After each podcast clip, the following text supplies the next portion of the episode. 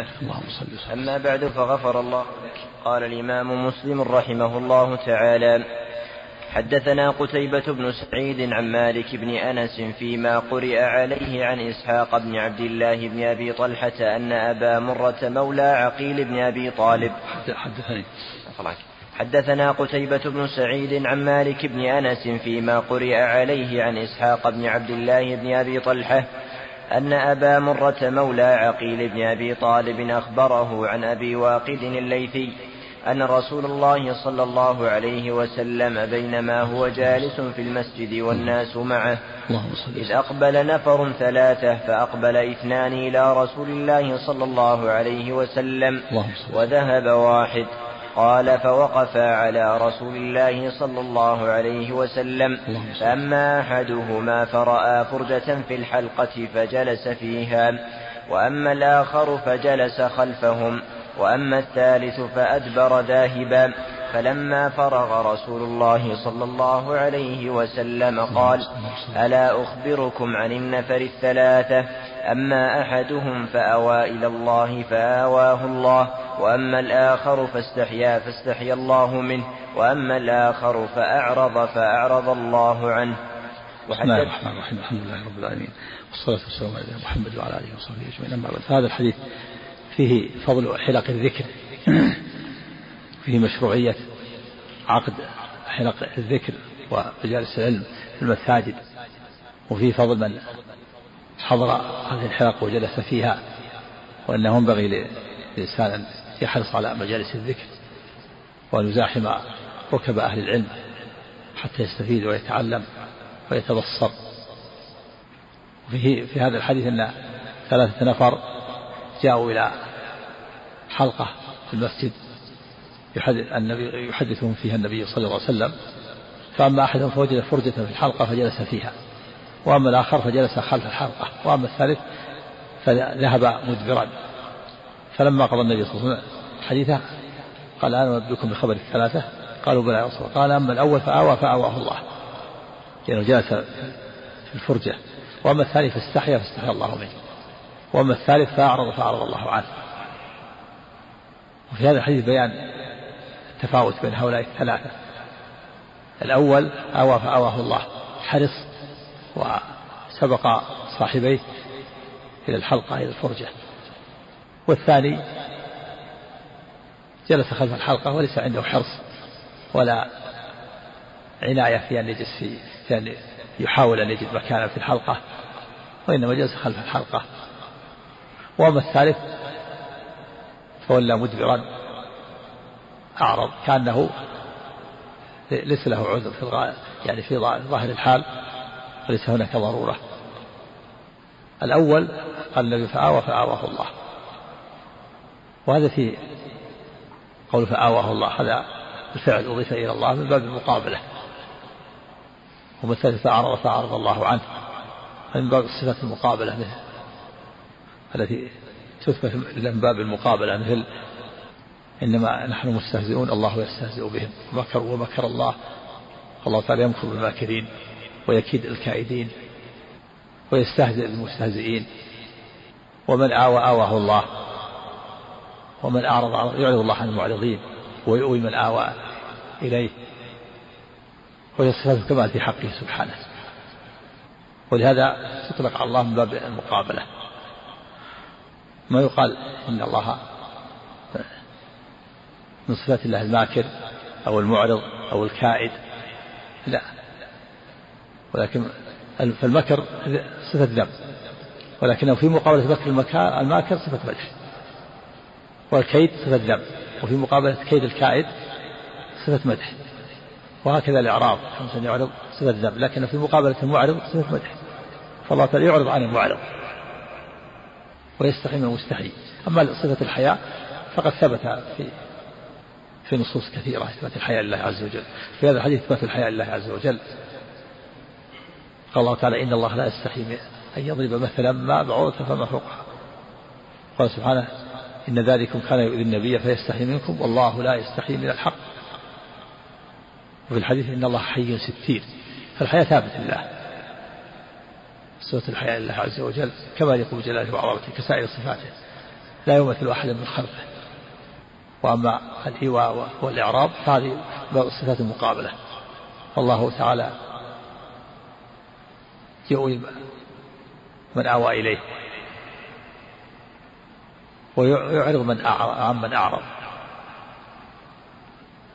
نعم. نعم. نعم. المساجد هي بيوت الله. يكون فيها حلق حلق العلم والدروس العلمية فيها الذكر هي ذكر بنيت لذكر الله. تعلم العلم. الصلاة والعبادة وقراءة القرآن تعلم العلم وتعليمه كلها مما بنيت له المساجد. نعم ذكر نعم. ها؟ حياء؟ ما يؤخذ. نعم. وحدثنا أحمد بن المنذر قال حدثنا عبد الصمد قال حدثنا حرب وهو ابن شداد حاء وحدثني إسحاق بن منصور قال أخبرنا حبان قال حدثنا أبان قال جميعا حدثنا يحيى بن أبي كثير أن إسحاق بن عبد الله بن أبي طلحة حدثه في هذا الإسناد بمثله في المعنى.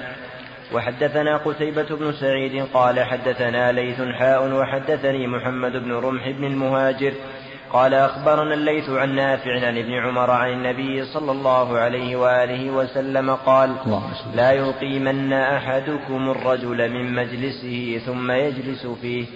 حدثنا يحيى بن يحيى قال أخبرنا عبد الله بن نمير حاء وحدثنا ابن نمير قال حدثنا أبي حاء وحدثنا زهير بن حرب قال حدثنا يحيى وهو القطان حاء وحدثنا ابن المثنى قال حدثنا عبد الوهاب يعني الثقفي كلهم عن عبيد الله. حاء وحدثنا أبو بكر بن أبي شيبة واللفظ له. قال حدثنا محمد بن بشر وأبو أسامة وابن نمير. قالوا حدثنا عبيد الله عن نافع عن ابن عمر عن النبي صلى الله عليه وسلم قال لا يقيم الرجل الرجل من مقعده ثم يجلس فيه. وهذا نهي. نعم. هذا النهي أصل التحريم. في تحريم أن يقيم الإنسان الرجل ويجلس مكانه. لأن النهي للتحريم وذلك لأنه إذا قام وجلس مكانه صار في نفسه شيء من الحزازات. والوساوس التي تكدر الخاطرة. فيفضي ذلك إلى الشحنة والعداوة والبغضاء والكراهية. والإسلام أراد من المسلمين أن يكونوا إخوة متحابين متآلفين. قال الله تعالى إنما المؤمنون إخوة. قال عليه الصلاة والسلام مثل المؤمنين في تودهم وتراحمهم وتعاطفهم كمثل الجسد الواحد. إذا اشتكى منه عضو تداعى له سائر الجسد بالسهر والحمى. قال عليه الصلاة والسلام المؤمن والمؤمن كالبنيان يعني يشد بعضه بعضا. فلا يجوز للإنسان أن يقيم شخصا ويجلس مكانه ولكن ينبغي التفسح والتوسع كما في اللفظ الآخر ولكن تفسحوا وتوسعوا. توسعون يتفسحون يوجدون له مكان. أما أن نقيمه ويجلس مكانه فلا. ومن سبق إلى مكان فهو حق به في المسجد في الجمعة أو الجماعة أو حلقة الحلقة في العلم أيضا من سبق المتقدم هو هو الأحق والمتأخر ليس له حق أن يقيم غيره. فمن سبق إلى مكان فهو حق به. ولا ينبغي للإنسان يأتي المسجد ويقيم أحد ويجلس مكانه. قال العلماء حتى ولو كان عبده أو ولده. ولو كان عبده ولو كان ابنه لا يقيمه. لكن إذا قام هو باختياره أجلس مكانه فلا بأس كما سيأتي مسألة الإيثار إذا آثر وقام. سيأتي في كلام ابن عمر. نعم. لكن يقيمه هو يقول قم يا فلان أو يقيم ويجلس مكانه فلا ينبغي. هذا منهي عنه. نعم. نعم. لا ما في. ما في ها مضى الدرس كذلك. ولا يقيم أحد يجلس مكانه. السابق هو الحق. المسجد أو في الدرس من سبق هو هو صاحب الحق. نعم. حفظ عنك قال صلى الله عليه وسلم لا نعم. يقيم الرجل الرجل من مقعده ثم يجلس فيه. عمن؟ عن ابن عمر. نعم عن ابن عمر نعم. عن ابن عمر عن النبي صلى الله عليه وآله وسلم قال لا يقيم الرجل الرجل من مقعده ثم يجلس فيه ولكن تفسحوا وتوسعوا. نعم. هذا هو الذي ينبغي التفسح والتوسع يتوسعوا له ويفسحوا له حتى يوجد له مكان. من دون أن يقيم غيره ويجلس مكانه مكانه. نعم.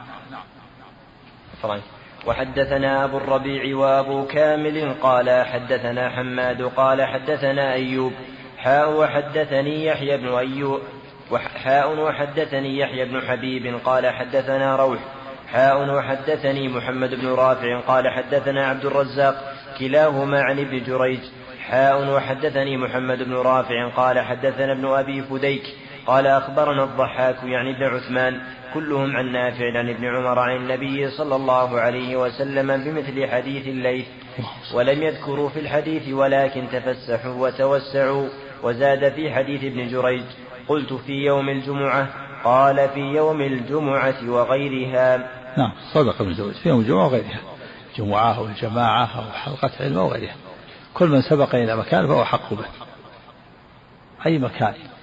يسبق إليه في محاضرة في في كلية أو في جامعة أو في مؤسسة أو في أي مكان أو في مؤتمر سبق إلى مكان حق به. السابق هو الأحق. لا يقيم أحد ويجلس مكانه. نعم. هذا في تفصيل. إن كان وضعه ذهب يرجع قريبا يتوضأ أو شيء لا بد منه فلا بأس. أما أن يضعه في الساعات الطوال لا ما يصلح. يروح يبيع ويشتري ولا يروح ينام ويجلس الساعات الطوال لا ما يصلح. الحج. نعم. حدثنا أبو بكر بن أبي شيبة قال حدثنا عبد الأعلى عن معمر عن الزهري عن سالم عن ابن عمر أن النبي صلى الله عليه وسلم قال لا يقيمن أحدكم أخاه ثم يجلس في مجلسه. وكان ابن عمر إذا قام له رجل عن مجلسه لم يجلس فيه. نعم سدا للذريعة لأنه يخشى أن يكون قام مجلسه حياء وأن نفسه لم تطب. لكن إذا علم أنه يسره ذلك وأنه طابت نفسه فلا بأس أن يجلس به. إذا كان يعلم أنه قام قام عنه تقديرا له واحتراما له ويحب ذلك ونفسه طابت بذلك. لكن الناس قد بعض الناس قد يقوم باب الحياة هو لا يريد أن يقوم ولم تطب نفسه. ولهذا كان ابن عمر سد الباب. لا لا يجلس من قام له لا يجلس. قالوا ولأن هذا من الإيثار بالقرب إيثار بالقربة. والإيثار بالقربة مكروه عند بعض العلماء هو خلاف الأولى. وإنما الإيثار يكون في أمور الدنيا وفي حظوظ النفس. أما الإيثار بالقرب فيكون مكروه ولهذا كان ابن عمر لا يريد أن أن يفعل هذا الشخص المكروه أو خلاف الأولى. هكذا قال نووي وجماعة. ولكن إذا كان يغلب على ظنه أن أن هذا الذي قام له يسره ذلك وأنه وأن نفسه قد طابت بذلك فلا بأس. لا حرج. قام باختياره.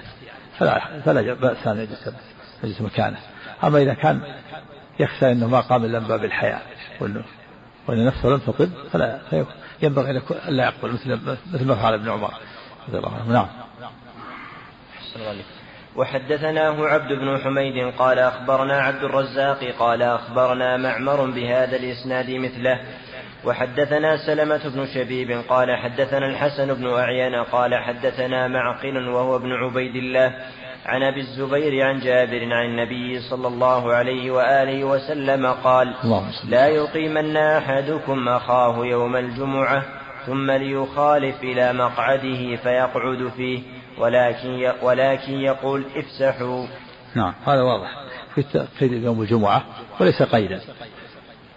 يوم لا يقيم أحدكم يوم الجمعة يعني ومثله الجماعة ومثل الأمكنة الأخرى. ولكن يقول افسحوا. هذا هو. هذا هو الطريق المشهور. هناك باب مسدود وباب مفتوح فباب مسدود أن نقيم غيره. والشارع إذا سد بابا فتح بابا آخر. سد باب كونك تقيم وتجلس مكانه فتح باب تفسح والتوسع مقابل هذا التفسح والتوسع لا تقيم أحدا تجلس مكانه هذا مسدود ولكن الشارع فتح لك باب مخرج. المخرج هو التفسح والتوسع نعم. أحسن الله عليك. وحدثنا قتيبة وحدثنا قتيبة بن سعيد قال أخبرنا أبو عوانة وقال قتيبة أيضا حدثنا عبد العزيز يعني ابن محمد كلاهما عن سهيل عن أبيه عن أبي هريرة رضي الله عنه أن رسول الله صلى الله عليه وسلم قال إذا قام أحدكم وفي حديث أبي عوانة من قام من مجلسه ثم رجع إليه فهو أحق به. نعم. إذا رجع رجع إليه قريبا إذا قام الإنسان مجلس ثم عاد إليه فهو أحق به. كان يقوم مثلا ليتوضأ يحتاج إلى الوضوء أو لحاجة عرضت له لا بد منها أو يكون قام يجلس في مؤخر المسجد يقرأ يتكى على سارية أو ما أشبه ذلك. أو قام إلى حلقة في, في نفس المسجد حلقة علمية وسيرجع إلى الصف. هذا أحق هو أحق به. أما من قام وذهب الساعة الطوال في أمور دنياه وحوائجه ثم يأتي فليس أحق به. بل من تقدم هو أحق منه. لكن إذا كان يترتب على هذا مفسدة أو خشي من المفسدة خشي, خشي من يحصل بينه وبينه بين من أزاله كلام وأخذ ورد فإنه لا يجلس مكانه دفعا للمفسدة. حتى لا تفسد مفسدة أكثر. إذا كانت تتبع لها مفسدة أكبر فلا فلا يجلس مكانه. لأن بعض الناس يحتجز المكان وإذا زلت صار صار ينازع ويخاصم يتكلم بكلام لا يليق يحصل مفاسد مفسدة كبرى. فهنا لا تجلس دفعا للمفسدة لا لأنه يحق به بل دفعا للمفسدة دفعا للمفسدة الكبرى لأن الشريعة جاءت بتقليل المفاسد بدرء المفاسد وتقليلها وبجلب المصالح وتكميلها. فإذا كان هناك مفسدتان المفسدة الكبرى. في مفسدة الآن صغرى وهي يكون هذا الشخص يحتجز. فإن لا يحق له. هذه مفسدة. لكن إذا أزلت المكان إذا أزلت وجدت مكانه ترتب على مفسدة أكبر أكبر. وهي خصام وإزاع وشقاق وأصوات. ففي هذه الحالة نرتكب المفسدة الصغرى ولا نجلس مكانه. نتركه هذا المكان الذي احتجزه دفعا للشر الذي يحصل. نعم. رجع إلى وراء. إيه هذا هذا موجود في المسجد. ما خرج أقول هذا موجود في المسجد. نعم. حدثنا أبو بكر بن أبي شيبة وأبو ما راح ساعة الطوال راح لأمور الدنيا أو هذا يجلس. أو راح يتوضأ أو عرضت له حاجة قريبة. ورجع. نعم. الله حدثنا أبو بكر بن أبي شيبة وأبو كريب قال حدثنا وكيع حاء حاء وحدثنا إسحاق بن إبراهيم قال أخبرنا جرير حاء وحدثنا أبو كريب قال حدثنا أبو معاوية كلهم عن هشام. حاء وحدثنا أبو كريب أيضا واللفظ هذا قال حدثنا ابن نمير قال حدثنا هشام عن أبيه عن زينب بنت أم سلمة عن أم سلمة رضي الله عنها أن مخنثا كان عندها ورسول الله صلى الله عليه وسلم في البيت. فقال لأخي أم سلمة يا عبد الله يا عبد الله بن أبي يا عبد الله بن أبي أمية إن فتح الله عليكم الطائف غدا فإني أدلك على بنت غيلان فإنها تقبل فإنها تقبل بأربع تقبل. تقبل بأربع وتدبر بثمان. قال فسمعه رسول الله صلى الله عليه وسلم فقال لا يدخل هؤلاء عليكم. وحدثنا عبد بن حميد قال أخبرنا عبد الرزاق عن معمر عن الزهري عن عروة عن عائشة رضي الله عنها قالت كان يدخل على أزواج النبي صلى الله عليه وسلم مخنث فكانوا يعدونه من غير أولي الإربة. قال, قال فدخل النبي صلى الله عليه وسلم يوما وهو عند بعض نسائه وهو ينعت امرأة. قال نعم ينعت يعني يصف نعم. قال إذا أقبلت أقبلت بأربع وإذا أدبرت أدبرت بثمان. فقال النبي صلى الله عليه وسلم ألا أرى هذا يعرف ما ها هنا؟ لا يدخلن عليكن. قالت فحجبوه. نعم. والمخنث يقول مخنث ومخنث بكسر النون وفتحها مع التشديد. وهو الذي يشبه النساء في حركاته وفي أقواله. وفي أفعاله في مثل يشبه النساء في مشيته أو في كلامه أو في قول وفي هيئاته. يقال له مخنث ويقال مخنث من الأنوثة والتأنث والتشبه بالنساء. والذي يشبه النساء في أقواله وحركاته وفعله وقد يكون هذا خلقة وطبيعة بدون اختياره. وقد يكون هذا وقد يكون هذا تصنع فعل هذا باختياره.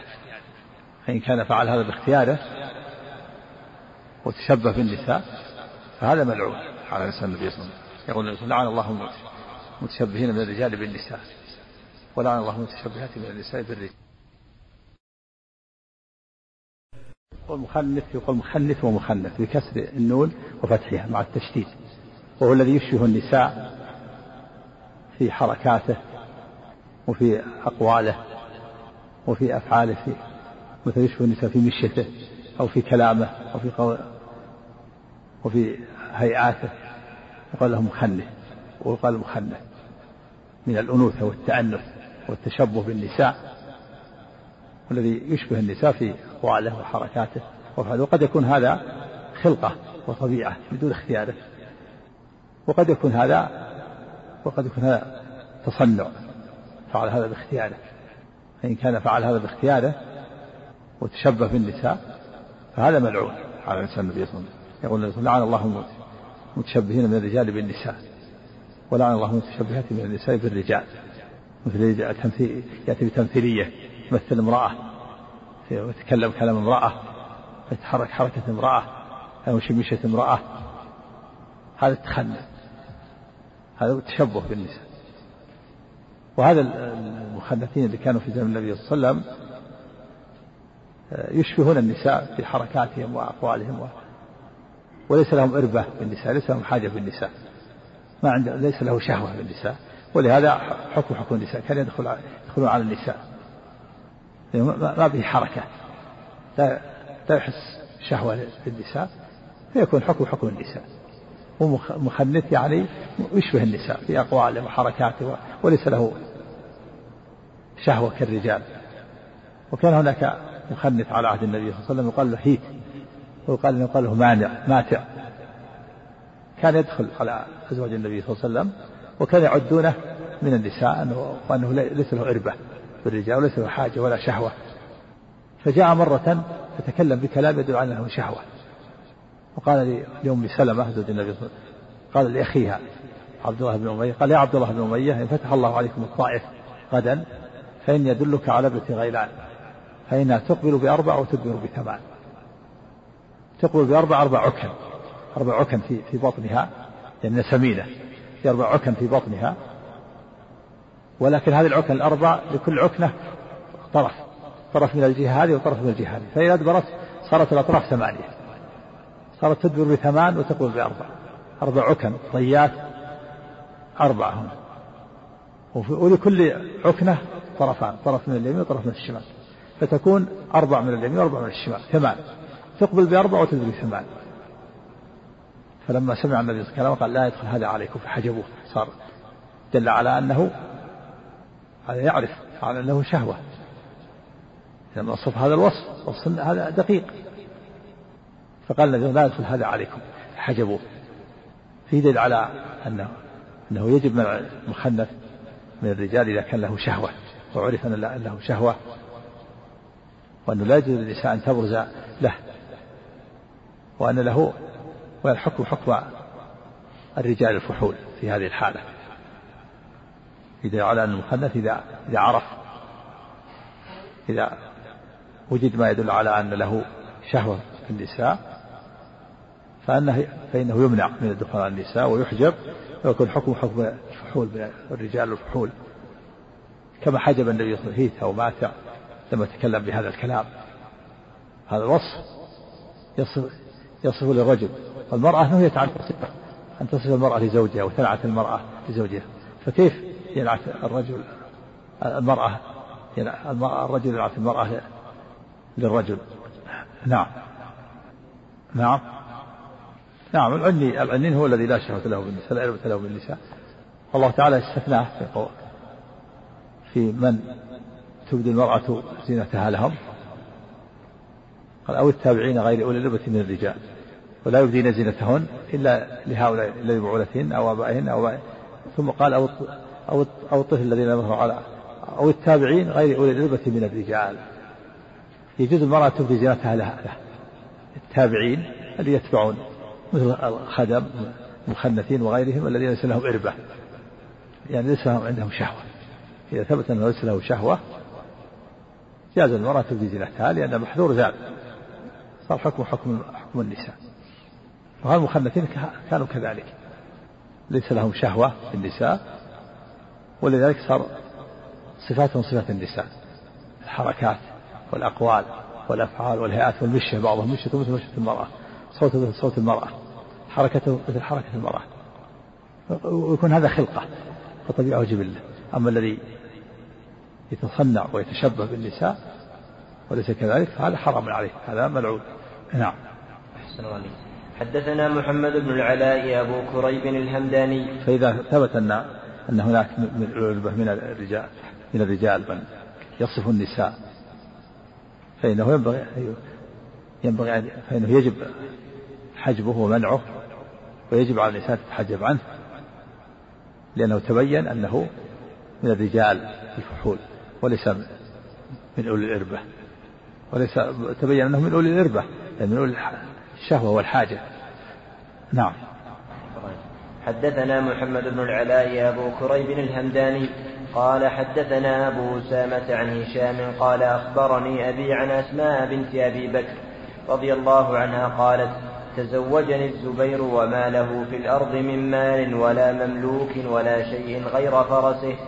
قالت فكنت أعلف فرسه إيه، تزوجني تزوجني الزبير قالت قالت تزوجني الزبير وما له في الأرض من مال ولا مملوك ولا شيء غير فرسه.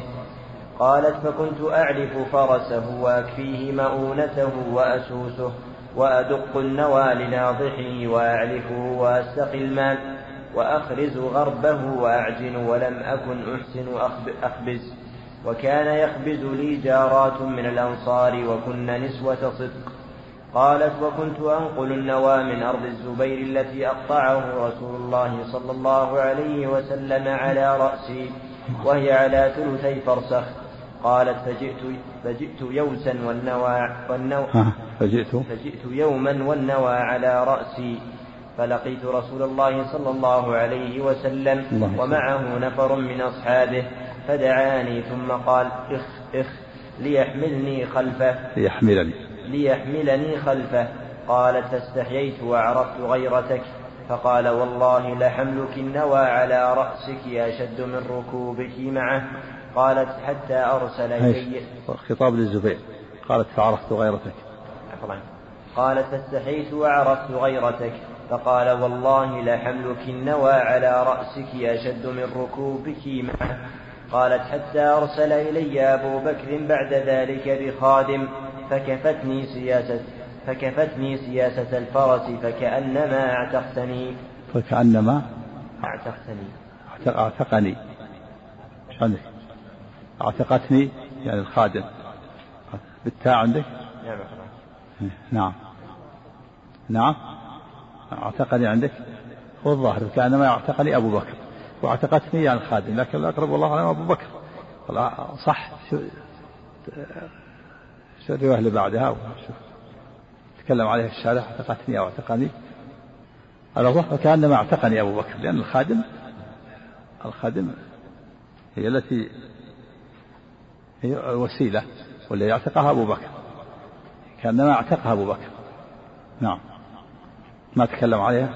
نعم. النسخة عندك أعتقد أن يتكلم عليها مخطوطة الآن؟ تكلم قال فيه مخطوطة ومطبوعة نعم. اعتقني أقرب من اعتقدني يعني اعتقني يعني أبو بكر. نعم. نعم. نعم. نعم. خالد يأتي الكلام. هنا نعم. نعم. أحسن الله عليك. خادم يطلق على الذكر يسمى خادم. نعم. نعم. حدثنا محمد بن عبيد الغبري قال حدثنا حماد بن زيد عن أيوب عن, عن, عن ابن أبي مليكة أن أسماء رضي الله عنها قالت كنت أخدم الزبير خدمة البيت وكان له فرس وكنت أسوسه فلم يكن من الخدمة شيء أشد علي من سياسة الفرس كنت أحتش له وأقوم عليه وأسوسه قال ثم إنها أصابت خادما جاء النبي صلى الله عليه وسلم سبي فأعطاها خادما. قالت قالت كفتني سياسة كفتني سياسة الفرس فألقت عني مؤنته. فجاءني رجل فقال يا أم عبد الله إني رجل فقير أردت أن أبيع في ظل دارك. قالت إني إن رخصت لك أبا ذاك الزبير. فتعال فاطلب إلي والزبير شاهد. فجاء فقال يا أم عبد الله إني رجل فقير أردت أن أبيع في ظل دارك. فقالت ما لك بالمدينة إلا داري. فقال لها الزبير ما لك أن تمنعي رجلا فقيرا يبيع؟ فكان يبيع إلى أن كسب فبعت فبعته الجارية فدخل علي نعم. فبعته. الجارية. نعم الجارية الخادم اللي تخدم اللي تخدم هذه نعم فدخل علي الزبير وثمنها في حجري فقال هبيها لي قالت إني قد تصدقت بها. كذا تصدقت بها؟ نعم يعني باعتها عليه. يعني كانت تصدقت بثمنها؟ كذا ما قال هبيها لي. قال فرانك فقال هبيها لي قالت إني قد تصدقت بها. قال تصدقت بها؟ ما ذكر شيء. يعني كان هي باعتها باعتها عليها الآن. يعني نعم. القيمة في حجرها الآن إلى ما تصدق بها جاء والقيمة في حجر دراهم في حجرها. يعني كان تصدق بالقيمة. محتمل. ما تكلم عليها في الشارع إيه، وهذا الحديث فيه فيه أن المرأة تخدم زوجها بما جرت العادة به. وكان أسماء بنت أبي بكر زوج زوج الزبير وهي أخت عائشة. أخت عائشة زوج النبي صلى الله عليه وسلم يعتبر الزبير عديل للنبي صلى الله عليه وسلم. أن عائشة وأسماء أختان. أسماء هي الكبرى مع الزبير وعائشة الصغرى مع النبي صلى الله عليه وسلم. وكانت أسماء والزبير من العشر المشهود لهم بالجنة.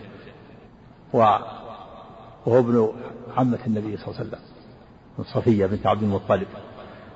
وكانت أسماء تخدم تخدم آه، زوجها. خدمة عظيمة. كانت تخبز وتعجن وتغرز الخبز وكانت تسوس الفرس تدق النوى على رأسها وتعلف ناضحة. كان ناضح البعير كان له بعير تعلف الناضح. وكانت تفعل هذه الأفعال تغسل ثيابه وتطبخ. فأخذ العلماء من هذا أن المرأة زوجها بما جرت العادة به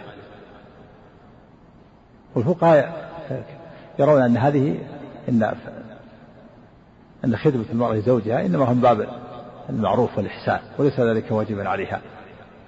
لو امتنعت ليس له أن يجبرها فإنه واجب عليها أن تلزم البيت ولا تخرج إلا بإذنه وكذلك أيضا لا تمنع نفسها إذا طلبها.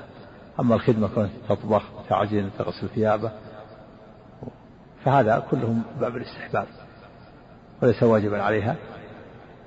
هذا كلام الفقهاء ولكن الأقرب والله أعلم أنها أنها تخدم زوجها بما جرت العادة به وأن هذا وأنه يلزمها أن تخدم زوجها بما جرت العادة به من غير مشقة.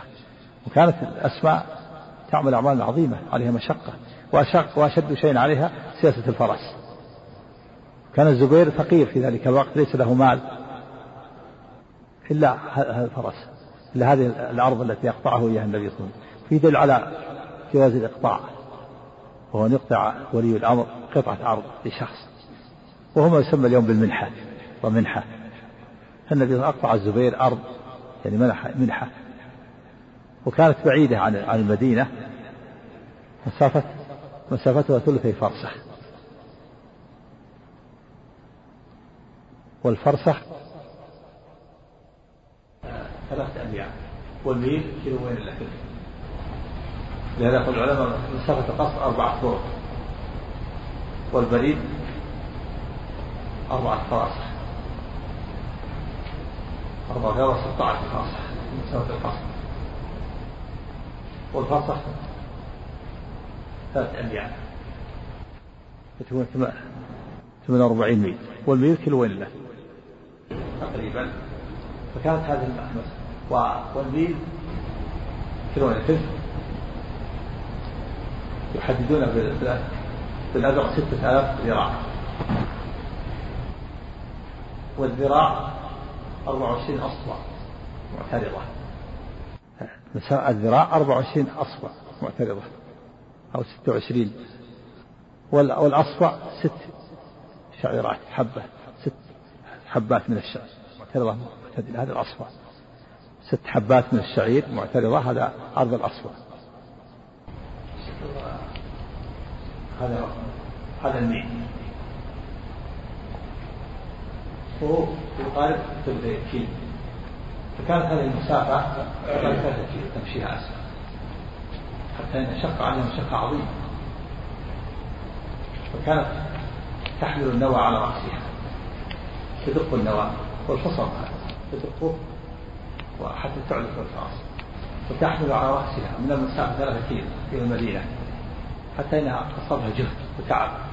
فمرت بالنبي صلى الله عليه وسلم ومعه رجال ورآها متعبة. كادت أن تهلك. فقال له إخ كلمة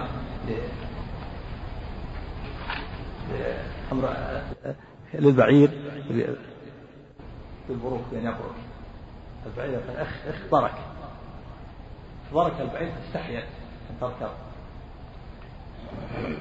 وعرفت غيرة الزبير وكان الزبير عنده غيرة عظيمة. ولهذا لما قالت له بعد ذلك إن إني استحييت. عرفت غيرتك. فقال والله لحملك النوى أمام الناس ومشك أشد علي من ركوبك معه. هذه من غيرة العظيمة.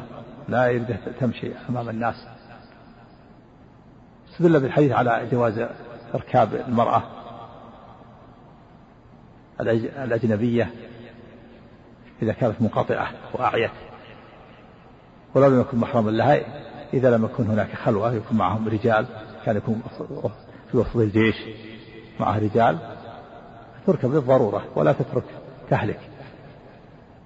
فإن صبت شدة عظيمة مسافة ثلاثة كيلو امرأة تمشي وعلى رأسها النواة من يمشي الآن ثلاثة كيلو؟ الشباب الآن ما, ما, ما يمشون هالمسافات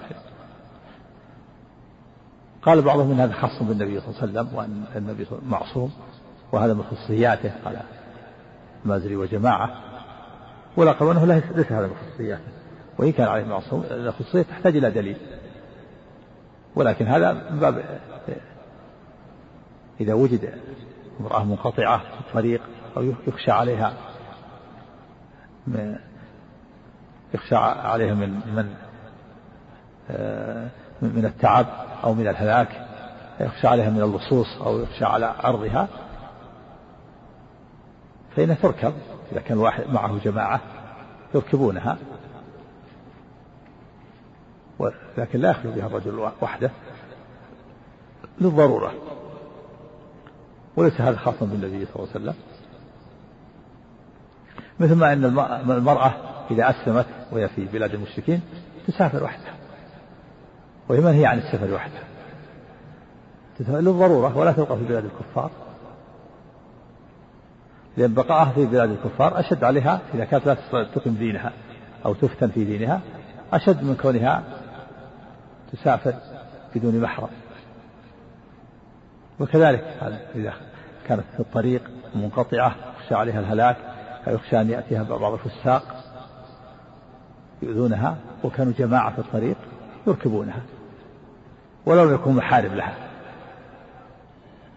وهنا النبي صلى الله عليه وسلم معه رجال. جيش أما قول بأنها خصوصية من خصوصية النبي صلى الله عليه وسلم وأنه معصوم هذا صحيح أنه معصوم عليه الصلاة والسلام لكن الخصوصية لا بد لها من دليل. وفي دليل على أن في دليل على أن المرأة تخدم زوجها كما سبق. وهي أن أسمى وهي شريفة. تخدم هذه الخدمة العظيمة.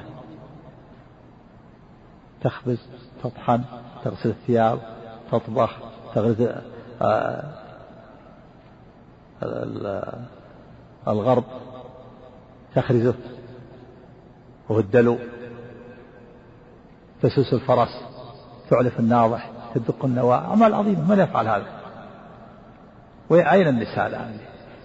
إذا كان عندها شيء يسير تقول أريد خادم. خادمين ثلاثة يكون في البيت وما عندها أعمال.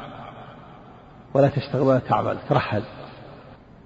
ثم بعد ذلك طلبت النبي خادم جاء خادم فأعطاه خادم فوكلت إليه مؤونة الفرس سياسة الفرس. قالت فكأنما اعتقني كأنه أنقذه أنقذ حياته. أعتقه اعتق بهذا الخادم. لأن يعني تجد مشقة عظيمة من سياسة الفرس. والذهاب إلى ثلاثة كيلو ذهاب وثلاثة كيلو رجوع ثم دق النواة وإعلافه يوميا. هذه مع العمل تعمله في البيت. ولا في عندهم آه، الماء متوفر في البيت مثلنا. والدقيق متوفر طواحين ما في عندهم طواحين. تطحن هي. وتجلب الماء بنفسها وتخبز بنفسها. ولا عندها غاز مثل الآن وسائل الراحة. ما في. كله يحتاج إلى تعب تجلب الماء من الآبار تطحن الحبوب. لا بد لها من طحن. تخبز أيضا كذلك. وجلب الحطب إلى غير ذلك من الأمور العظيمة. تغسل الثياب. مع ومع ذلك سياسة الفرس. المسافة فطلبت النبي خادم فأعطاه خادم. فكأن ووكلت به سياسة الفرس فكأنما اعتقها وأنقذ حياتها. التي كادت تهلك. ومع ذلك ما امتنعت رضي الله عنها. ولا اشتكت ولا حصل في خصومة بينه وبين زوجها مثل بعض الناس. لو بعض النساء لو زد عليها شيء قليل اشتكت. صار في شكوى. هالأعمال العظيمة تعملها وهي راضية مطمئنة. وهذا الخادم من السبي يعني خادم مو من الخدم اللي عندنا الآن الأحرار مو خدم. يسمونهم خدم لكنهم أحرار أحرار مستأجرين. يعني الحاجة دعتهم إلى أنهم يأتون يخدمون يذهبون إلى أولادهم. لكن الخدم هنا الخدم اللي أخذوا من, من الكفار سبي. إذا انتصر المسلمون على الكفار سبيت النساء والذراري صاروا خدم. مملوك عبيد. هذه خادم مملوك لا يملك تباع وتشترى لخادم فأعطاها ابنته تخدمها هذه الخادم. الخادم يطلق على الذكر وعلى الأنثى. ومن غيرة الزبير رضي الله عنها أن أن خشيت أسماء لما جاءها رجل قال أريد يا أم عبد الله أريد أن أبيع تحت ظل دارك. أنا فقير ببيع فقالت لو سمحت لك ما ما سمح الزبير. ولكن إذا جاء الزبير اطلب ذلك. أمامي وهو يسمع. اتفق معه. فلما جاء الزبير جاء الرجل. قال يا أم عبد الله يا أم عبد الله أريد أن نبيع في ظل ذلك. قالت ما تجد إلا من ظل الدار يعني نمكنها كثيرا. قال أنا فقير. فقال الزبير لا تمنعه. هذا فقير. تريد هذا. هذا فقير. تعال تعال يبيع ويشتري. فجعلت تبيع وتشتري. ثم بعد ذلك لما حصل شيء من الأموال كان فقير. لما حصل عنده شيء من باعت عليه الجارية اللي كانت تخدمها واخذت ثمنها في حاجة فجاء فقال هبي لي الجارية. قالت بعتها أو تصدقت بها. في دليل على المرأة لها أن تتصرف في مالها بغير إذن زوجها. هذا مالها خادم أعطاها إياها أبوه ليست للزبير. فدل على المرأة لها أن تتصرف في مالها بغير زوجها إذا كانت رشيدة ولا يشترط اذن الزوج. وأما حديث عمرو بن شعبان عن جده لا يصح لامرأة عطية إلا بإذن زوجها فهذا إما أنه شاذ وخلى الحديث الصحيح أو أنه محمول على تصرفها في مال زوجها لا في مال نفسها. أما مال له مالها فلا تتصرف. ميمونة زوج النبي اعتقت وليدة لها ولم تخبر النبي صلى الله عليه وسلم ولم ينكر عليها. نعم. نعم. ها؟ أه؟ إيش؟ المسافة مسافة السفر يقول العلماء أربعة فرد مسافة قصر الصلاة أربعة فرد والبريد آه، أربعة فراسخ. تكون أربعة فرسخ 16 فرسخ. والفرسخ ثلاثة أميال. يكون الجميع 48 48 ميل. والميل يقارب كيلوين إلا ثلث تقريبا. كيلو ونص أو كيلو إلا ثلث تقريبا. تكون مسافة 80 كيلو. 80 كيلو هي 48 ميل 16 فرسخ وأربعة برد. أربعة برد 16 فرسخ 48 ميل 80 كيلو. والميل يقول 6000 ذراع بالأذرع حد الميل 6000 ذراع. يعني البريد أربعة فراسخ والفرسخ ثلاثة أميال والميل ستة آلاف ذراع. والذراع أربع وعشرين أصبع معترضة معتدلة كذا أصابع. أربع وعشرين أصبع أو ستة وعشرين أصبع هذا هذا هذا الذراع. والأصبع ست شعيرات. حبات يعني من الشعير. نعم. الله حدثنا يحيى بن يحيى قال قرأت على مالك عن نافع عن ابن عمر رضي الله عنهما أن رسول الله صلى الله عليه وسلم وهذه الأرض أرض الزبير مسافتها ثلثي فرسخ. ثلثي فرسخ يعني الفرسخ ثلاثة يعني ميلين ميلين يعني يقارب أو قريب من ميلين أو قارب ثلاثة كيلو. مسافة؟ نعم. حدثنا يحيى بن يحيى قال قرأت على مالك عن نافع عن ابن عمر أن رسول الله صلى الله عليه وسلم قال اللهم صل إذا كان ثلاثة فلا يتناجى اثنان دون واحد. وحدثنا أبو بكر بن أبي شيبة قال حدثنا محمد بن بشر وابن نمير. حاء وحدثنا ابن نمير قال حدثنا أبي. حاء وحدثنا محمد بن المثنى وعبيد الله بن سعيد قال حدثنا يحيى وهو ابن سعيد. كلهم عن عبيد الله. حاء وحدثنا قتيبة وابن رمح عن الليث بن سعد. حاء وحدثنا أبو الربيع وأبو كامل. قال حدثنا حماد عن أيوب. حاء وحدثنا ابن المثنى. قال حدثنا محمد بن جعفر. قال حدثنا شعبة. قال سمعت أيوب بن موسى كل هؤلاء عن نافع عن ابن عمر رضي الله عنهما عن النبي صلى الله عليه وسلم بمعنى حديث مالك. حدثنا أبو بكر بن أبي شيبة وهناد بن السري قال حدثنا أبو الأحوص عن منصور حاء وحدثنا زهير بن حرب وعثمان بن أبي شيبة وإسحاق بن إبراهيم واللفظ لزهير.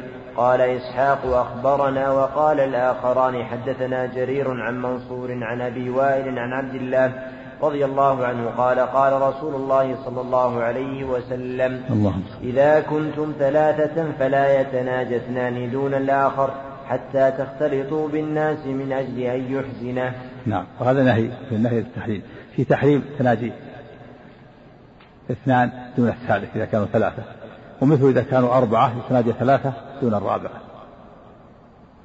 وبين النبي الحكمة في النهي من أجل أن ذلك يحزنه. إذا صار ثلاثة في مجلس صار اثنين يتحدثون سر. وتركوا الثالث. يقع في نفسهم الوساوس يقول يتحدثون فيه يتكلمون ماذا يتكلمون؟ هذا يحزنه فإما أن يشركوه في الحديث معهم وإلا لا يتكلمون. وكذلك إذا كانوا أربعة فلا يتناجى ثلاثة دون دون الرابعة ومثله إذا كانوا يتكلمون بلغات أخرى. كان يتكلم اثنين باللغة الإنجليزية وهو لا يعرف الإنجليزية. الحكم واحد. مثل التناجي بعد ما يعرف اللغة هذا يحزنه. حتى يختلطوا بالناس وإذا اختلطوا بالناس فلا بأس. أما إذا اختلطوا بالناس اثنين وثلاثة كانوا وحدهم ثم اختلطوا صار في جماعة في مجلس كبير ملعان لا بأس. أو كانوا مثلا أربعة وثلاثة اثنان دون اثنين فلا بأس. لكن يتناجى ثلاثة ويتركون واحد أو يتناجى اثنان ويبقى واحد هذا لا يجوز. أما إذا كان تناجى اثنان وبقي اثنان وبقي ثلاثة فلا حرج أو اختلطوا بالناس جاءوا في مجلس أو جاءهم ناس صار المجلس مليان حدث اثنان لا بأس. من أجل هذا ذلك يحزنه لأن لأن الإسلام أراد من المسلمين أن يكون كل واحد سليم الصدر على أخيه. إذا تحدث اثنان وتركوا الثالث لابد يقع في نفس الشيء. وساوس إيش يتكلمون؟ يعني احتقروني أنا. ماذا يتكلمون؟ يتكلمون فيه لما وهكذا تأتي الوساوس الرديئة أما إذا كان في اثنين أو كان في مجلس فلا بأس الأمر يعني نعم. لا لا الاثنين سهل. سهل. الاثنين ما يزول المحذور نعم. نعم. لا لا بأس إذا استأذنوه هذه. طيب. إذا استأذنوه. نعم. وحدثنا يحيى بن يحيى وأبو بكر بن أبي شيبة وابن نمير وأبو كريب. واللفظ ليحيى قال يحيى أخبرنا وقال الآخرون حدثنا أبو معاوية عن الأعمش عن شقيق عن عبد الله رضي الله عنه قال قال رسول الله صلى الله عليه وسلم إذا كنتم ثلاثة فلا يتناجى اثنان دون صاحبهما فإن ذلك يحزنه. وحدثناه إسحاق بن إبراهيم قال أخبرنا عيسى بن يونس حاء وحدثنا ابن أبي عمر قال حدثنا سفيان كلاهما عن الأعمش بهذا الإسناد.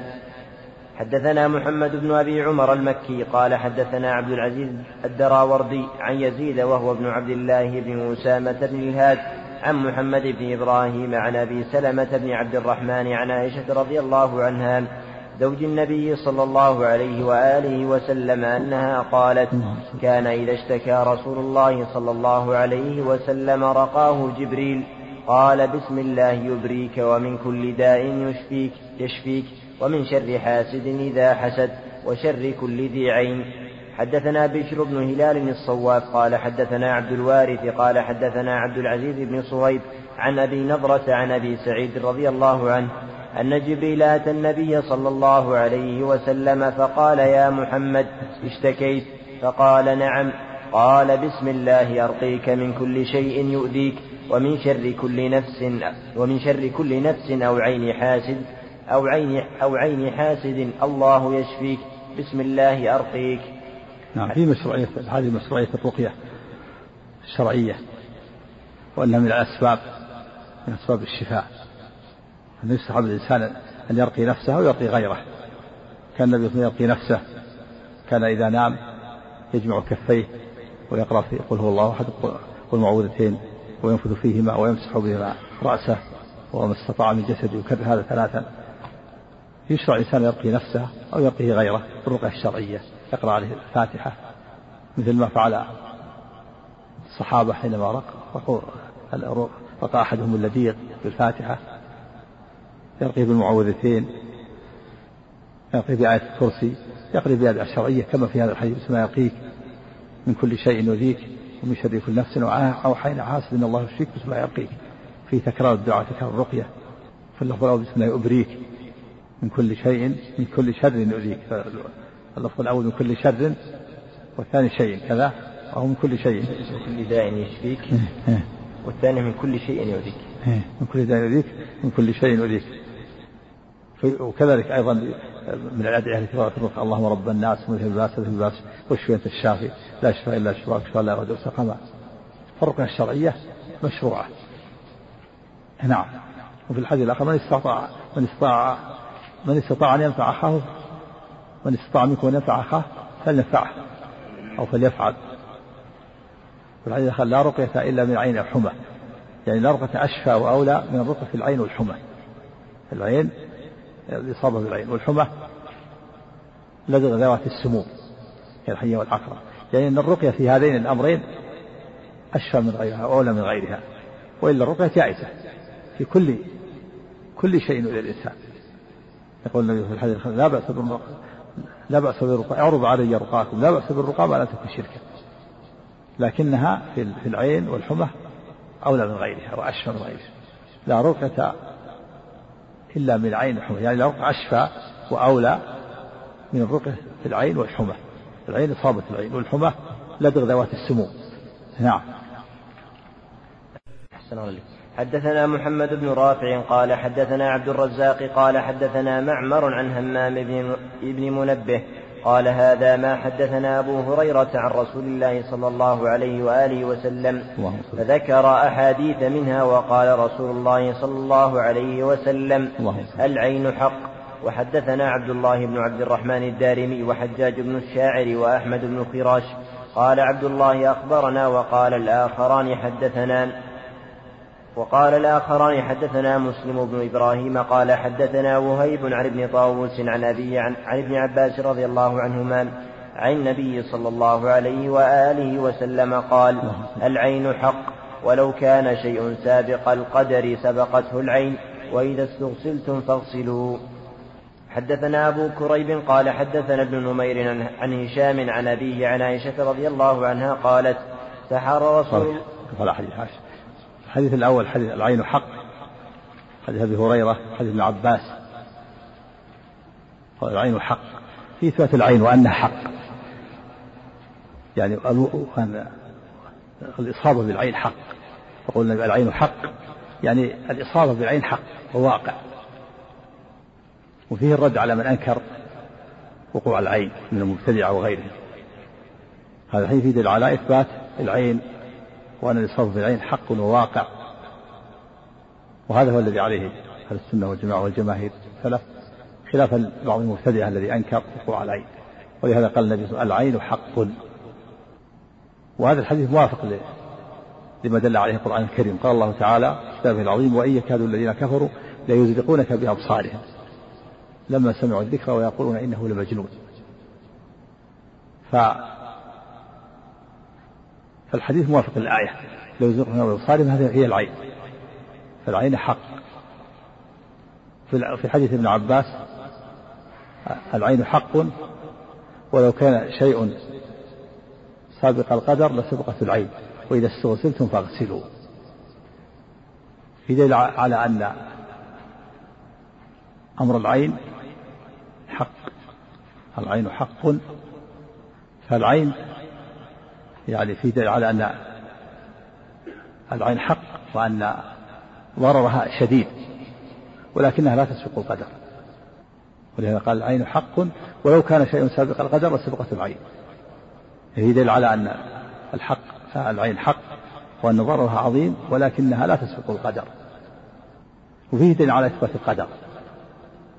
وأنه وأنه لا يحصل شيء لا يحصل من العين ضرر ولا يحصل شيء من الخير والشر إلا إذا سبق به قضاء الله وقدره إذا سبق به علم الله. ولهذا قال ولو كان شيء سابق القدر لسبقته العين. دل على أن العين لا تسبق القدر وأنه لا يقع شيء إلا بقضاء الله وقدره. لا يقع ضرر العين ولا غيرها من الخير أو الشر إلا إذا سبق في علم الله وقضاءه وقدره. وفيه إثبات القدر. والقدر الإيمان بالقدر أصل من أصول الإيمان وركن من أركان الإيمان الستة. لا يصح الإيمان إلا به من أنكر القدر فهو كافر. قال الله تعالى إنا كل شيء خلقناه بقدر. قال سبحانه وخلق كل شيء فقدره تقديرا. وسأل جبرائيل النبي صلى الله عليه وسلم عن الإيمان فقال الإيمان أن تؤمن بالله وملائكته وكتبه ورسله واليوم الآخر وتؤمن بالقدر خيره وشره. ولما قيل لابن عمر إن هناك أناس ينفون القدر ويقولون إن الأمر انف في آخر عهد الصحابة. قال ابن عمر إذا لقيت هؤلاء فأخبرهم أني منهم بريء وأنهم براء مني والذي نفس ابن عمر بيده لو كان لأحد مثل أحد ذهبا ثم أنفقه في سبيل الله ما قبله الله منه حتى يؤمن بالقدر خيره وشره ثم روى الحديث حديث عن عمر عن أبيه في قصة جبرائيل حينما سأل النبي صلى الله عليه وسلم عن الإسلام والإيمان والإحسان. دل على أن القدر الإيمان بالقدر ركن من أركان الإيمان لا يصح الإيمان إلا به. والقدر له مراتب أربع العلم والكتابة والإرادة والخلق. الله تعالى علم الأشياء قبل كونها ثم كتبها في اللوح المحفوظ ولا يقع شيء إلا إذا أراد الله وقوعه ثم يخلقه سبحانه ويوجده في الوقت الذي قدر أن يوجد فيه. فالعين حق ولو إذا استوصلتم فاغسلوا هذا أمر. والأصل في الأمر الوجوب يعني إذا عرف أن شخص أنه أصاب شخصا بعينه فإنه يؤمر بالاغتسال وإذا أمر بالاغتسال فإنه يجب عليه الاغتسال والأمر بالاغتسال جاء جاء في السنة أنه يغسل أطراف يديه ورجليه وركبتيه وداخلة إزاره وهو الطرف المتدلي تحت حقه الأيمن ثم يصب على رأس المعين.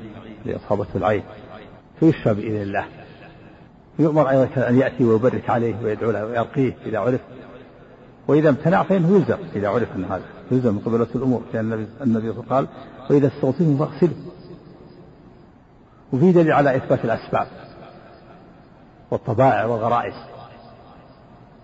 وأن العين سبب والله تعالى ربط الأسباب بالمسببات. جعل المرض الذي يصيب الإنسان له سبب سببه العين سببه السحر له أسباب. الله تعالى ربط الأسباب بالمسببات في إثبات الأسباب والغرائز والطبائع. الله جعل في الأشياء غرائز وطبائع وأسباب. وأنه يحصل الإنسان ما يحصل بالأسباب. الله تعالى يقدر الهلاك بأكل السم. هذا سبب أكل السم. لا عند أكل السم. ويقدر إصابة العائن بعينه عند بمعاينته له ونظره إليه. هذا هو الصواب خلافا للجبرية و من من الجهمية والأشاعرة الذين ينفون الأسباب. ومنهم النووي. طيب النووي قرر هنا مذهب الأشاعرة ومذهب الجبرية. أنكر الأسباب والطبائع والغرائز. فقال إن فالأشاعرة ينكرون الأسباب بعد السبب ينكرونها فيقولون السكين ما تقطع ولكن الله يوجد القطع عند السكين لا بالسكين. عادة من باب العادة إذا أجرت السكين فالله يوجد القطع ولا السكين ما تقطع عشان ينكرون الأسباب.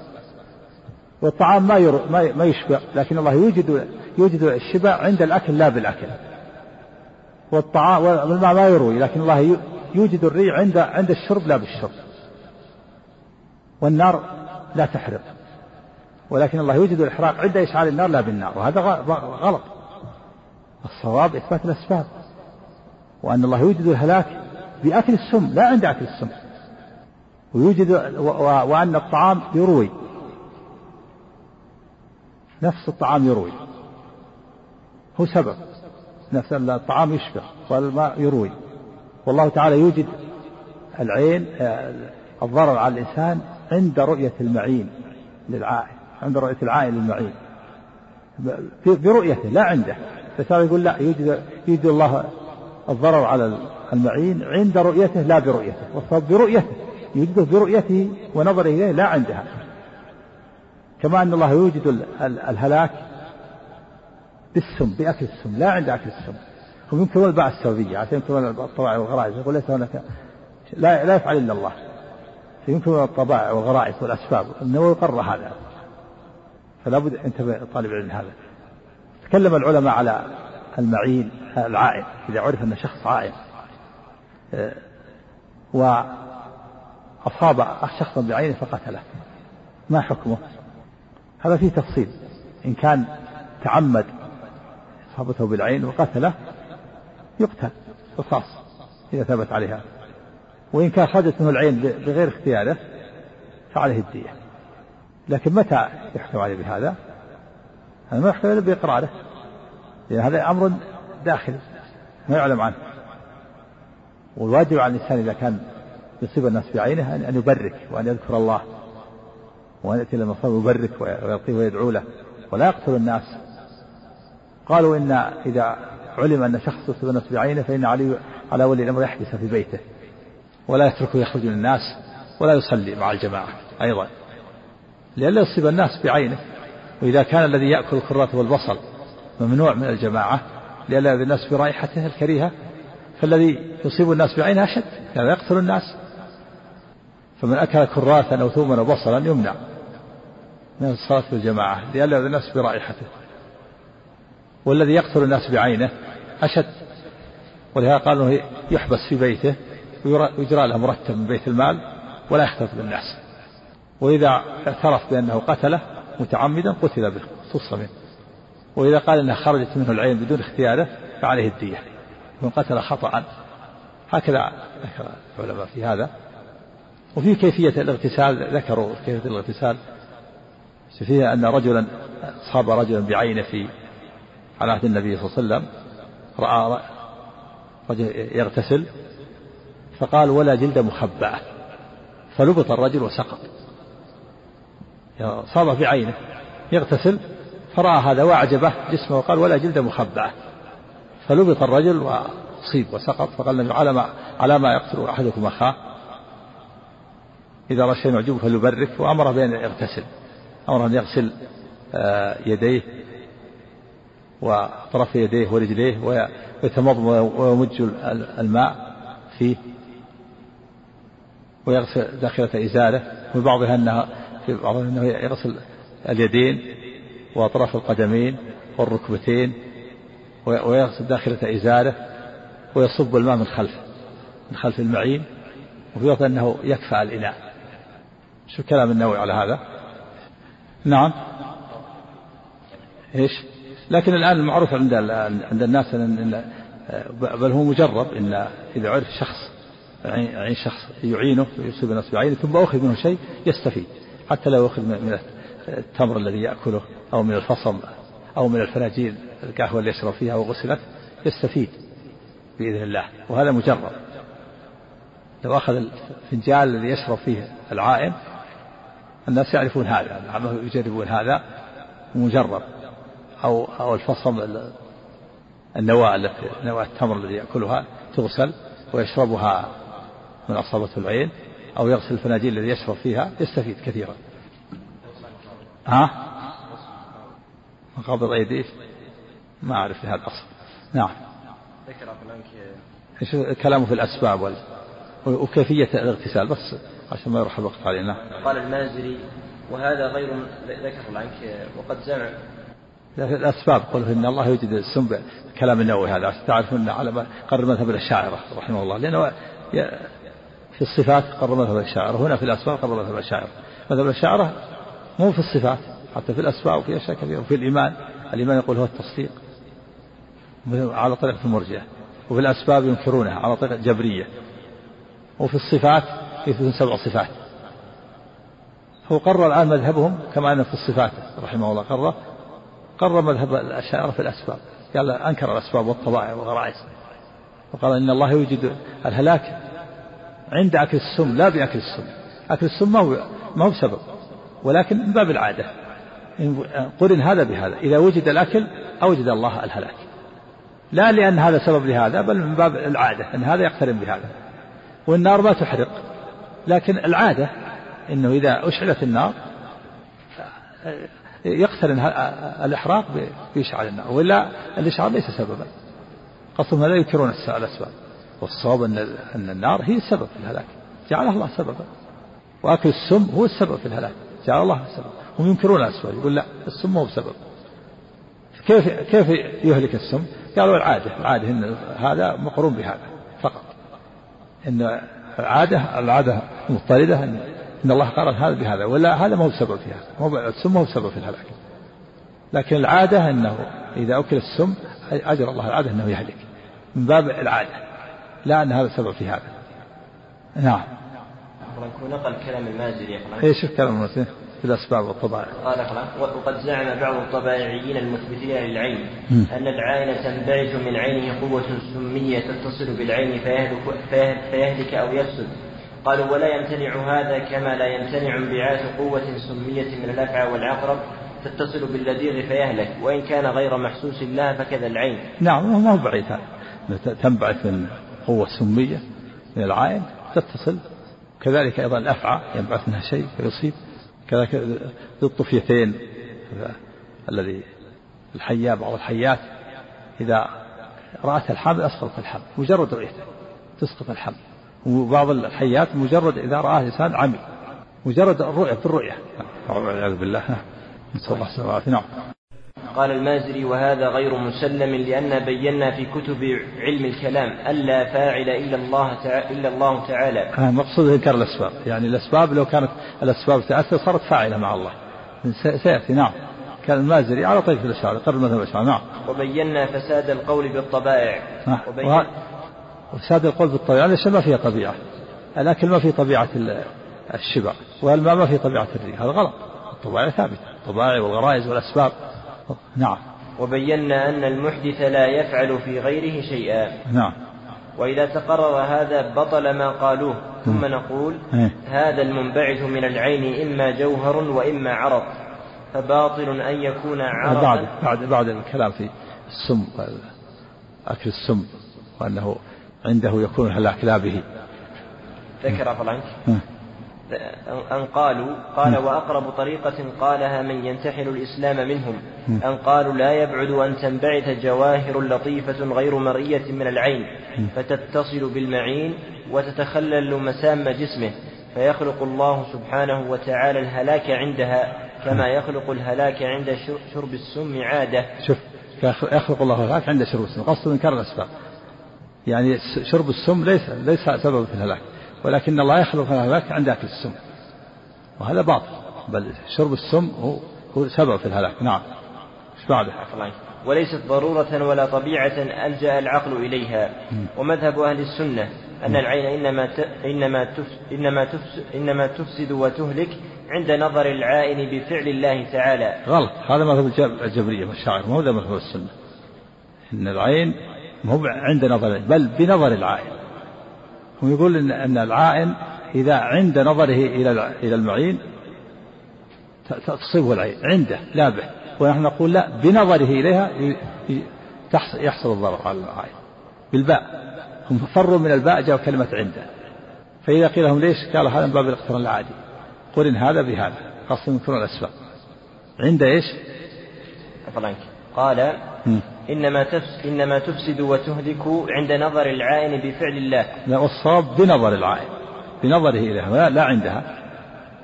فروا من الباء السببية نعم. أجرى الله سبحانه وتعالى العادة أن يخلق الضرر عند مقابلة هذا الشخص لشخص آخر. والصواب بمقابلته ما هو عند مقابلته بمقابلته بالباء بمقابلته ونظره العين يوجد الله مو عنده نعم. الله ذكر وهل وهل ثم وهل ثم جواهر خفية أم لا؟ طيب الاستغسال؟ قال فضانك وصفة وضوء العين عند العلماء أن يؤتى بقدح بقدح من ماء نعم. ولا يوضع القدح في الأرض فيأخذ منه غرفة فيتمضمض بها ثم يمجها في القدح ثم يأخذ منه ماء يغسل وجهه ثم يأخذ بشماله ماء يغسل به كفه اليمنى ثم ثم بيمينه ماء يغسل به مرفقه الأيسر ولا يغسل ما بين المرفقين والكعبين ثم يغسل قدمه اليمنى ثم اليسرى على الصفة المتقدمة وكل ذلك في القدح ثم داخلة إزاره وهو الطرف المتدلي الذي يلي حقوه الأيمن. وقد ظن بعضهم أن داخلة الإزار كناية عن الفرج وجمهور العلماء على ما قدمناه. فإذا استكمل هذا صبه من خلفه على رأسه وهذا المعنى لا يمكن تعليله ومعرفة وجهه. وليس في قوة العقل الاطلاع على أسرار جميع المعلومات فلا يدفع هذا بأن لا يعقل معناه. قال وقد اختلف العلماء في العائل هل يجبر على هل يجبر على الوضوء للمعين للمعين أم لا؟ واحتج, واحتج من أوجبه بقوله صلى الله عليه وسلم في رواية مسلم هذه نعم. وإذا استوصلتم فاغسلوا وبرواية الموطأ التي ذكرناها أنه صلى الله عليه وسلم أمره بالوضوء والأمر للوجوب قال المازري والصحيح عندي الوجوب ويبعد ويبعد الخلاف فيه إذا خشي على المعين إذا خشي على المعين الهلاك. نعم ذكر أيضا وصف آخر في إيش؟ في الاغتسال وأنه يكفى الإناء. فضلا ذكر وصف آخر في, الاغتسال أيضا قبل هذا ولا بعده؟ لا بعد هذا فهمت. قال عفوا عنك وما فسره في الزهري وأخبر, وأخبر أنه أدرك العلماء يصفونه واستحسنه علماؤنا ومضى به, ومضى به العمل أن غسل العائن وجهه إنما هو صبه وأخذه بيده اليمنى وكذلك باقي أعضائه إنما هو صب إنما هو صبه صبة على ذلك الوضوء في القدح ليس على صفة غسل الأعضاء في الوضوء وغيره وكذلك غسل داخلة الإزار إنما هو إدخاله وغمسه في القدح ثم يقوم الذي في يده القدح فيصبه على رأس المعين من ورائه على جميع جسده ثم يكفأ القدح وراءه على ظهر الأرض وقيل يستغفله بذلك عند صبه. هذه رواية ابن أبي ذئب وقد جاء عن ابن شهاب من رواية عقيل مثل هذا إلا أن إلا أن فيه الابتداء بغسل الوجه قبل المضمضة وفيه في غسل القدمين أنه لا يغسل جميعهما أنه لا يغسل جميعهما وإنما قال ثم يفعل مثل ذلك في طرف قدمه اليمنى من عند أصول أصابعه واليسرى كذلك. انتهى؟ نعم الإزار. ما قال الطرف المتدلل تحت حق حق حقه الأيمن نعم. الحق نعم. نعم أعطيه الأسائل رحمه الله نعم. نعم. وصف يليق بالله. لا يماثل المخلوقين ليس فيه ضعف مثل حياء المخلوق. نعم. إيش؟ استحياء الله من العبد. صفات الله فيها ذم. صفة الحياء صفة من صفات الله كلها كلها مدح وكمال. كما يقول ليس فيه ضعف مثل حياء المخلوق. حياء المخلوق في ضعف وانقباض. أما حياء الله لا يشابه حياء المخلوق. وصف يليق بالله. كمال. الله أعلم بكيفيته. نعم.